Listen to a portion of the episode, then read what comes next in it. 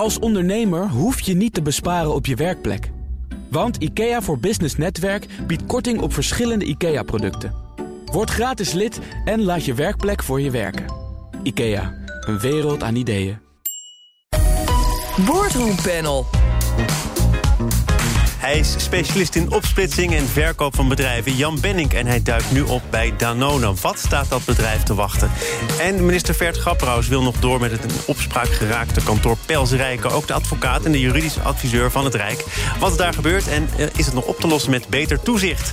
Dat en meer bespreek ik in het Boardroom Panel samen met Jeroen Verkouteren, dus specialist op het gebied van overnames en fusies, verbonden aan factor bedrijfsovernames. En Stefan Pij, directeur en oprichter van de Governance University. Welkom, fijn dat jullie er allebei zijn. Dankjewel. Hebben jullie nog eigen nieuws meegenomen, Jeroen? Nee, eigenlijk niet, nee. Nou, Nee, er is- dacht, ik dacht dat Pelsrijke voldoende zou zijn. Dus, eh, Half uur pelsrijk. Eh, maar kan jij er misschien nog iets eh, aan toevoegen? Eh, aan het nieuws? Ja? zeker. Ik denk, we hebben vandaag in het FD natuurlijk heel veel gelezen over de bonussen. Dus daar kunnen we het over hebben. Axo Nobel, eh, Fidelity en eh, be- bepaalde bedrijven die zich op de vlakte houden... zoals Eumedion en, eh, en andere grote partijen zoals APG en Robeco. Daar zouden we het ook nog over kunnen hebben. Ja, moeten we het eigenlijk ook nog hebben... eh, mijn brein is nu hard aan het ratelen... over eh, de president-commissaris van de Volksbank, Nou, die op dit, opgestapt is. Dat, ik, denk, ik heb er zelf niet zo heel veel informatie over. Dan, weet je wat, dan gaan we beginnen met Jan Benning. Dan beloof ik Jeroen dat we snel doorgaan naar Pelsrijk... en dan komen ook de bonussen nog aan bod. Kijk eens. Jan Benning dan. Danone programma. staat al een lange tijd onder druk van grote investeerders... omdat die niet tevreden zijn over de financiële prestaties eh, van eh, dat bedrijf. De beurskoers, die eh, laat dat ook zien. En om het tijd te keren is een oude bekende... de inmiddels redelijk omstreden Jan Benning benaderd om dat tijd te keren. Hij verkocht ooit Numico aan Danone... en daar werd hij zelf 87 miljoen euro wijzer van. Had hij goed gedaan. Ja, heeft hij het dan goed gedaan? Nou ja, hij heeft in ieder geval goed verkocht, laat ik het zo zeggen. En daar heeft hij een goede premie voor gekregen. En eh, dat Danone daar nu in, inderdaad in het problemen zit. Kijk, hij is ook natuurlijk naar voren geschoven door een van de activistische aandeelhouders. En dat is natuurlijk wel, dat, dat, spelletje wordt wel vaker gespeeld. En vooral in het buitenland. Dat een activistische aandeelhouder gewoon de waardering van een bedrijf te laag vindt. En die waardering probeert op te vijzelen. En dat kan op verschillende manieren. En dit is daar één van. Dat Dus kun je dat natuurlijk, eh, natuurlijk inderdaad op verschillende manieren ook, met verschillende mensen. Eh, Ja. Van Jan Benning wordt gezegd dat Jan Benning zaken doet. Ook voor een belangrijk deel voor Jan Benning zelf. Daar is misschien niks mis mee. Maar hij is omstreden. Eh, Ja. splitsing is misschien ook niet altijd aan te raden. Nee, Eh, kijk, dus moet je dan per se met zo iemand, met zo'n reputatie in Het is letterlijk de knuppel in het hoendok gooien. Eh, en kijken wat er dan gebeurt. En dat is eigenlijk wat. Ik, ik, ik weet natuurlijk de ins en outs hier niet. Maar ik denk wel dat het, de gedachte erachter is. We gooien de knuppel in de hoenderok. We kijken wat er gebeurt. Wie erop komt vliegen. Wat er, welke bewegingen er zijn. En dan kijken we als het neerdaalt. Kijken we wel even waar we, waar we staan. Nou, waar Ja. sta jij dan in dit debat? Nou, eh, Jan, Jan Bennik is eh, niet echt een bescheiden persoon. En dat is, eh, past niet echt heel erg in onze Calvinistische cultuur. Vindt hij zelf overigens wel hoor, dat hij met alle Oh, bescheidenheid van zaken handelt. Nou, dat is de eh, nieuwsfamilie. een, een van de minder bescheiden personen in het bedrijfsleven, denk ik. Hij heeft een heel sterk Harvard-style eh, ethisch, hè, de- waar het gaat om aandeelhouderswaarde en dat soort zaken. Daar ben ik wel heel bezorgd over. Want hij heeft die, we zijn natuurlijk vooral in Nederland, maar ook wel wereldwijd met een tendens bezig waar we wat meer de multiple bottom lines, zoals eh, de planeet, eh, mag ook meetellen, duurzaamheid, langetermijn waardecreatie. Ja, en Eh, daar wilde ik het over hebben. Want jij zegt dat er een trend gaande is. Ik kwam een staatje tegen van een zakenbank. Die zegt dat juist activistische aandeelhouders aan een opmars bezig zijn wereldwijd. Dat je deze acties, dus proberen door zo'n koep te plegen. de koers van een bedrijf te veranderen en omhoog te stuwen. dat dat juist aan de orde is. En dat lange termijn waardecreatie daarbij toch een beetje op het tweede plan komt. Ja, lange termijn waardecreatie heeft een hele eh, zwakke positie. Eh, want als iemand als Jan Benning of die partijen die, eh, die jij net noemt... Een, heel erg gaan sturen op aandeelhouderswaarde... en dat mag ook wel trouwens bij Danone, want daar hebben we het eigenlijk over... die hebben natuurlijk een kwart verloren van hun waarde in 2020. Dus er is ook wel wat aan de hand. Los daarvan is het zo dat die, eh, die cultuur helaas wel eh, erg dominant is. En dat is natuurlijk super jammer.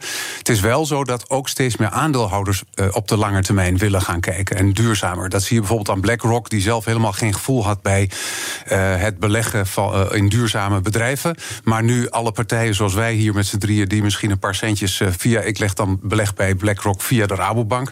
Ja, dan moeten ze wel. Want dan gaan dus grote partijen daar op duwen. Ik denk, dat, Thomas, wat jij zegt over activistische aandeelhouders, daar heb je wel gelijk in. Maar dat wil niet altijd een negatieve klank hebben. Hè? Want precies BlackRock, ook een activistische aandeelhouder, die kan zeggen van ja, maar we gaan richting groen. Wij gaan sturen. Dus het is niet altijd verkeerd. Maar in dit geval is het wel natuurlijk wel ja, iemand naar voren schuiven die een reputatie heeft. Nou, het aardige is wel dat Stefan terecht zegt, dat gaat hier over Danone. Danone was ook een van de eerste bedrijven, grote bedrijven, die zichzelf het label B Corp heeft opgespeld. Hè. Inderdaad, we gaan op weg naar een betere wereld, een groenere wereld, andere productieprocessen. En dan kom je met deze man op deze manier toch weer op de proppen. Nou, eh, eh, even voor de duidelijkheid, Danone zelf kwam er niet mee op de proppen. Dus het is niet, goed, hoe groot is dan de kans van slagen dat dit werkt bij zo'n bedrijf? Dat zegt we gaan eigenlijk een andere kant op. We willen eigenlijk een andere kant op. Ja, nou, eh, ze zeggen dat ze een andere kant op gaan, maar tegelijkertijd verliezen ze natuurlijk ook heel veel waarde. En we, hebben het inderdaad over aandeelhouderswaarde. Uiteindelijk, bottom line, en dat zie je bij elke beursgenoteerde onderneming, is het natuurlijk voor de aandeelhouders waardecreatie is belangrijk. De beurskoers. En dat heb je natuurlijk minder bij familiebedrijven of bij bedrijven die bij een aantal grote aandeelhouders zitten, investeringsmaatschappijen. Maar bij beursgenoteerde ondernemingen is die, die, is die waardecreatie van essentieel belang. En als je dan zegt dat je iets, iets doet, dat je iets goed kan doen, en vervolgens verlies je heel veel vertrouwen, aandeelhouderswaarde, ja, dan ben je niet heel goed bezig. Ja, ze doen het gewoon veel slechter dan bijvoorbeeld Unilever en Procter Gamble. En Unilever heeft onder de vorige topman ook heel duidelijk uh, koers uitgezet op duurzaamheid. Dus je Danone kan... roept het over zichzelf af. Het is niet voor niks dat er zo iemand ten tonele verschijnt. Je kan, ja, nou, ik denk het wel. Ik denk dat het niet gek is. Nee. nee. Is het gek, want eh, toch nog even terug naar de eerste vraag... en het feit, Jeroen, dat jij zei dat heeft hij goed gedaan, hè, die 87 miljoen. Uh, want hij heeft een bedrijf verkocht, uh, aan Danone overigens... en daar heeft hij zelf dus een behoorlijk bedrag bij opgestreken... namelijk 87 miljoen. Is zo'n bedrag op wat voor manier dan ook ooit te rechtvaardigen? Ja, je kunt er natuurlijk naar kijken van, vanuit het totale belang van die deal. Hij heeft iedereen rijk gemaakt en wordt dat zelf ook. Want het is natuurlijk een onvoorstelbaar succesverhaal in die tijd geweest. Uh, wat je nu misschien zoveel jaar later een beetje vergeten bent. Maar het is wel echt een. Uh, iedereen is miljarden rijker en hij dus 87 miljoen. Uh, aan de andere kant kun je zeggen, ja, Calvinistisch. Toch hè, die 87 miljoen. een bescheiden persoon, hè? 87 miljoen is natuurlijk wel heel veel geld. En je kan je op een gegeven moment dus afvragen of dat bij een bedrijf wat je niet zelf hebt opgericht zoals eh, Bill Gates bij Microsoft, waar het natuurlijk om heel andere bedragen nog weer gaat, uh, of je dat überhaupt kan, kan verantwoorden. En dat waarom, is hier waarom Jan een interessant geval is, is omdat het niet eh, om één voorbeeld gaat. Hè. Je zegt ja. Numico, dat is achteraf ook gezien een succesverhaal. Hij heeft het eerder gedaan bij Douwe Egbers, uh, waar nog heel veel meer zaken speelden. Want waar heeft hij dat dan aan verkocht? En ja, welk deel heeft hij precies uit de boedel getrokken? En daar is de toegevoegde waarde toch wat minder evident. Ja, nee, maar kijk, uh, grappig is dat we zeggen er wel allemaal van ja, hij heeft 87 miljoen verdiend. Maar hij heeft een deal gemaakt met onder andere de commissarissen om die premie, die bonus te krijgen bij verkoop. Dus blijkbaar is hij heel goed in dat soort onderhandelingen. En daarnaast is het gewoon zo, de commissarissen, de, de Raad van Toezicht... moeten natuurlijk wel de controle uitoefenen. Die hebben tegen eh, hem gezegd van... joh, weet je, als je zoveel verkoopt, of als je voor dat bedrag verkoopt... krijg je deze bonus. Ja, hij, is hij, niet zelf, uh, heeft hij niet zelf uh, op een achterkant van een bierveeltje geschreven. En gelukkig heeft hij, is hij wel bescheiden geweest in het uh, zichzelf niet aanbieden als voorzitter van de Raad van Commissarissen. Uh, ja, heeft hij overigens, is dat bij, bij Danone, met deze situatie, is dat toch maar de vraag. Hij heeft volgens mij gezegd dat hij geen bestuursvoorzitter wil worden, maar dat hij eventueel, mocht hij gevraagd worden, wel in de race is als president-commissaris. Ja. Uh, overigens, daarover gesproken, Danone is nog een bedrijf waarin op dit moment de bestuursvoorzitter en de president-commissaris één en dezelfde persoon zijn. Ja. Is dat nog opvallend te noemen? Nou, nee, in de, in de wereld eh, komt dat uh, bijna overal voor, behalve in Engeland en Nederland. Nou, chargeer ik enorm hoor. maar dat noemen ze daar CEO-chair duality. En dat is uh, een manier die zeker in de Verenigde Staten als een erg effectieve manier van bedrijfsleiding wordt gezien. Ja, maar je moet er zelf ook bij lachen, want het is natuurlijk effectief omdat je moet afrekenen met je eigen tegenspraak. Ik ben absoluut geen voorstander van. Nee, nee, nee. Het is nee. Nee. Maar het komt wel heel veel voor in de wereld. Tot voor kort was het bij Air France KLM ook zo. En zo zijn er best wel veel bedrijven waar wij misschien in beleggen of die we goed kennen, waar dat zo is. En ik, denk, ik vind het een hele goede praktijk dat ze in Engeland hebben gezegd, ondanks dat het in de wet staat dat het mag, dat ze in de code zeggen dat uh, beter niet. En dat ze zich daar dan ook aan houden. Zeer goede ontwikkeling. We gaan naar Pelsrijken. BNR Nieuwsradio. Thomas van Zeil. En dat doe ik samen met de leden van het Boardroom Panel. Stefan Pij, directeur en oprichter van de Governance University... en Jeroen Verkouteren van Factor Bedrijfsovernames. Het gaat over een affaire die het notariaat, de advocatuur... de hele financiële wereld op zijn grondvesten heeft doen schudden. De voormalige topman Frank Oranje van het advocaatkantoor Pelsrijken... blijkt voor miljoenen te hebben gefraudeerd. En die affaire is extra schokkend omdat Pelsrijken ook het kantoor van een landsadvocaat is. Het gaat om een bedrag van 10 miljoen. Dat heeft hij verduisterd van beleggers, van provincies, van gemeenten. Ik denk dat de centrale vraag zou moeten zijn... Jeroen, aan jou als eerste, hoe heeft dit kunnen gebeuren? Nou, een kleine nuance. Van die 10 miljoen is 9 miljoen uh, gegaan via een eigen fonds. Via uh, een uh, schadevergoeding die in, in, het buitenland uitbetaald moest worden. En nou, dat geld is geparkeerd op een derde rekening van een notaris. Zodat die eigenlijk kan zorg dragen dat het allemaal wordt overgemaakt. Nou, hij heeft die stichting, dat derde geld, die derde geldrekening, heeft hij beheerd. Hij was de enige stichtingsbestuurder. Dus dat geld was van hem praktisch gezien. Nou, nou is dit nu een nuancering? Nou ja, ik wil even. Ja, nou, nou, ja, nee, maar om aan te geven, 10 miljoen klinkt heel veel. Maar als, uh, het zijn drie, vier zaken in zijn totaliteit. Dus, uh, en het hebben we over een periode van 10 jaar. Dus ja, ik, ik vind dat het, als we dan gaan zeggen van ja, het is een, een, een schokkend iets. Ja, dat vind ik dan wel meevallen. Ondanks het feit dat de bedragen hoog zijn. Laat ik dat even vooropstellen. En het natuurlijk überhaupt niet moet kunnen. Nee, maar het is. Nee, nee want nou ja, ik sta je even een beetje versteld van jouw antwoord. Uh, want misschien, hè, we hebben het net over Jan Benning gehad. Dan begrijp ik dat 10 miljoen eh, wisselgeld is, een stuivertje.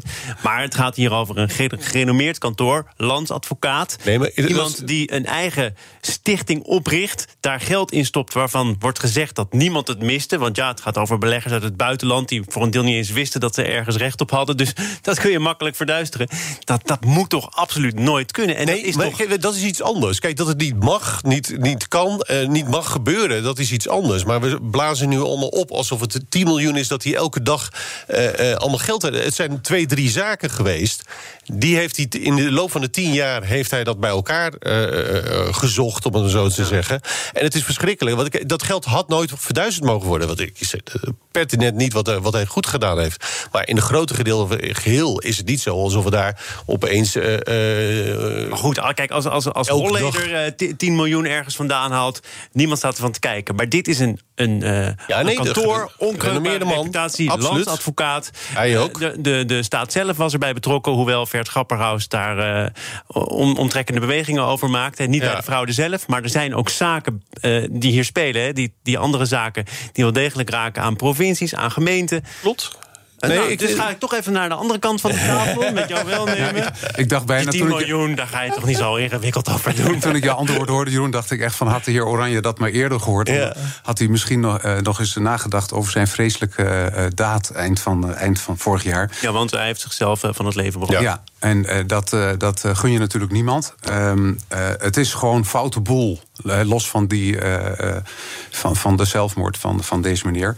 het, het, was, het was gewoon echt... Het is echt een foute boel. Want wat je krijgt is dat hier, eh, los van het bedrag waar het om gaat, de reputatie van het hele notariaat keihard uh, omlaag valt. Hè? Keihard uh, onderuit gaat. En dat is heel erg voor alle advocaten en notarissenkantoor... voor alle individuele notarissen. Waarvan natuurlijk, zoals je ook altijd in een voetbalstadion hebt... er zijn er altijd een paar die het verpesten. Waarom de heer Oranje dat heeft gedaan, dat is volgens mij nog totaal onduidelijk, heb ik niets over gehoord. Maar hij heeft in ieder geval wel, uh, hij is op een soort zeephelling uh, uh, gestapt door in eerste instantie geld op derde rekeningen te zetten waar hij iets meer rendement haalde. En dat pakte hij zelf, dat is de vrucht van de boom. Maar vervolgens ging hij die boom omhakken door zelf dat geld uit Zwitserland op te strijken. En daarmee heeft hij los van de bedragen iets fundamenteels fout gedaan, wat in het vertrouwen een enorme schade. Maar het notariaat staat onder uh, veel toezicht. Allemaal wettelijke kaders. Er is nog een accountant. bewijst dit ook dat daar eigenlijk geen toezicht tegen bestand is?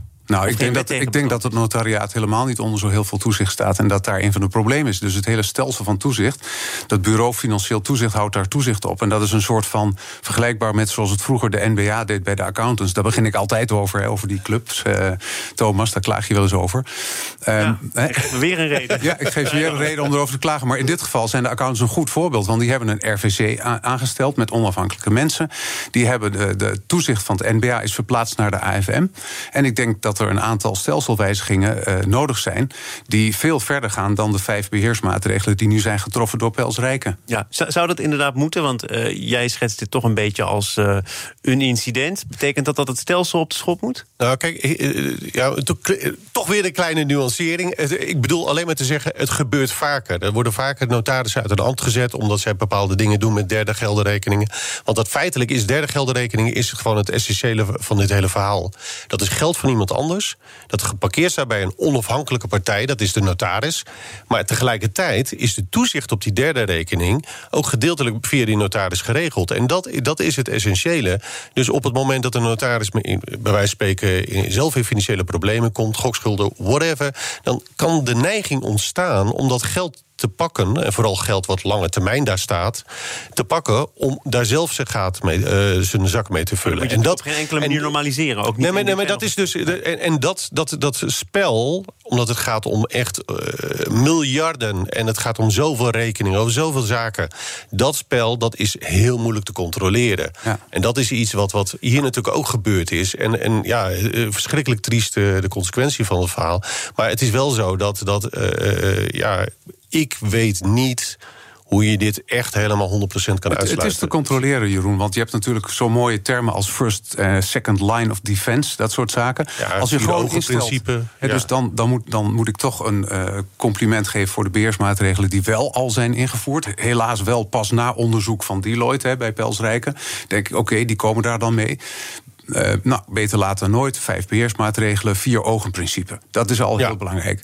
Maar is dat niet al, was dat niet al gewoon zo op derde geldenrekeningen? Ja, Want dat, er, er, zijn vijf beheersmaatregelen ingevoerd die nieuw zijn voor Pelsrijken. Een, een beheersmaatregel, ja, voor mij is dat nieuw in het jargon. Wat doet dat, een beheersmaatregel? Het zijn, niet als hard optreden? Ja, het gaat er eigenlijk om dat je als bureau zelf nog... voordat iets naar een raad van commissaris of een extern toezichthouder... of een, welke partij dan ook voorgelegd zou gaan worden... dat je zelf intern een systeem hebt waarbij wordt meegekeken... bij belangrijke transacties. Dus een notaris die met zulke belangen uh, alleen kan opereren... is natuurlijk onvoorstelbaar. Ja. Uh, dan toch nog even naar de, de consequenties hiervan. Want het is al een paar keer aangehaald. Het is ook de landsadvocaat. Dus dat betekent dat Vert Grapperhaus, minister van Justitie... hier ook vragen over heeft gekregen. Nu blijkt dat hij al twee jaar op de hoogte was... van het onderzoek van het OM. En dat er, in weerwil van wat hij eerder heeft gezegd... dus ook dossiers van de staat bij deze zaak betrokken zijn. En tegelijkertijd zegt hij... ik zie nog geen reden, of voorlopig geen reden... om te breken met Pelsrijken als landsadvocaat. Ja. Uh, zou er niet toch nu voldoende aanleiding kunnen zijn om te zeggen: oké, deze relatie moeten we in ieder geval voorlopig verbreken. Ja, dat, uh, principieel eh, kan ik je daar wel gelijk in geven. Maar praktisch gezien is dat gewoon niet te doen. Dat zijn, er liggen daar dossiers die jarenlang lopen. Er is, er is kennis, know-how bij die organisatie.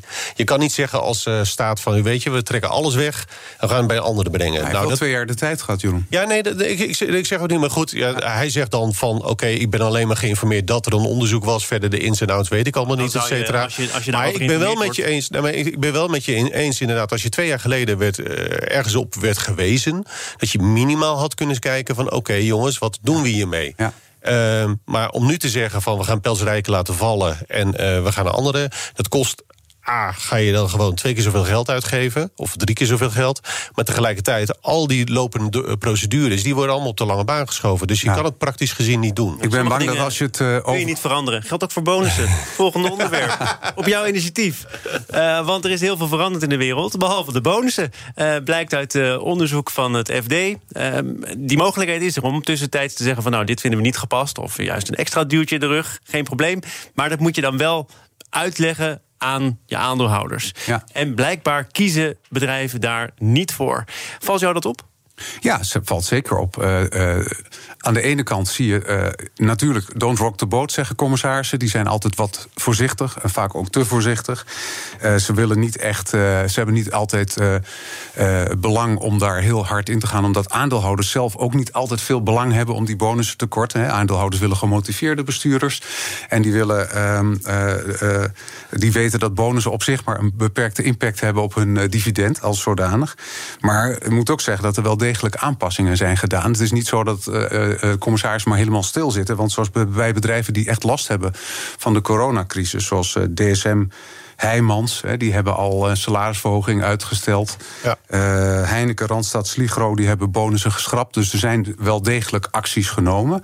Maar het is wel zo dat commissarissen over het algemeen heel voorzichtig zijn om op juridisch glad ijs te gaan uh, door uh, aan afspraken maar misschien te sta je maatschappelijk juist sterker om te laten zien. Ja. Wij uh, weten dat er in de wereld uh, zaken veranderen. En Paul Koster, ook lid van dit uh, panel namens de VEB, de Vereniging Effectenbezitters, zei daarover in de Telegraaf.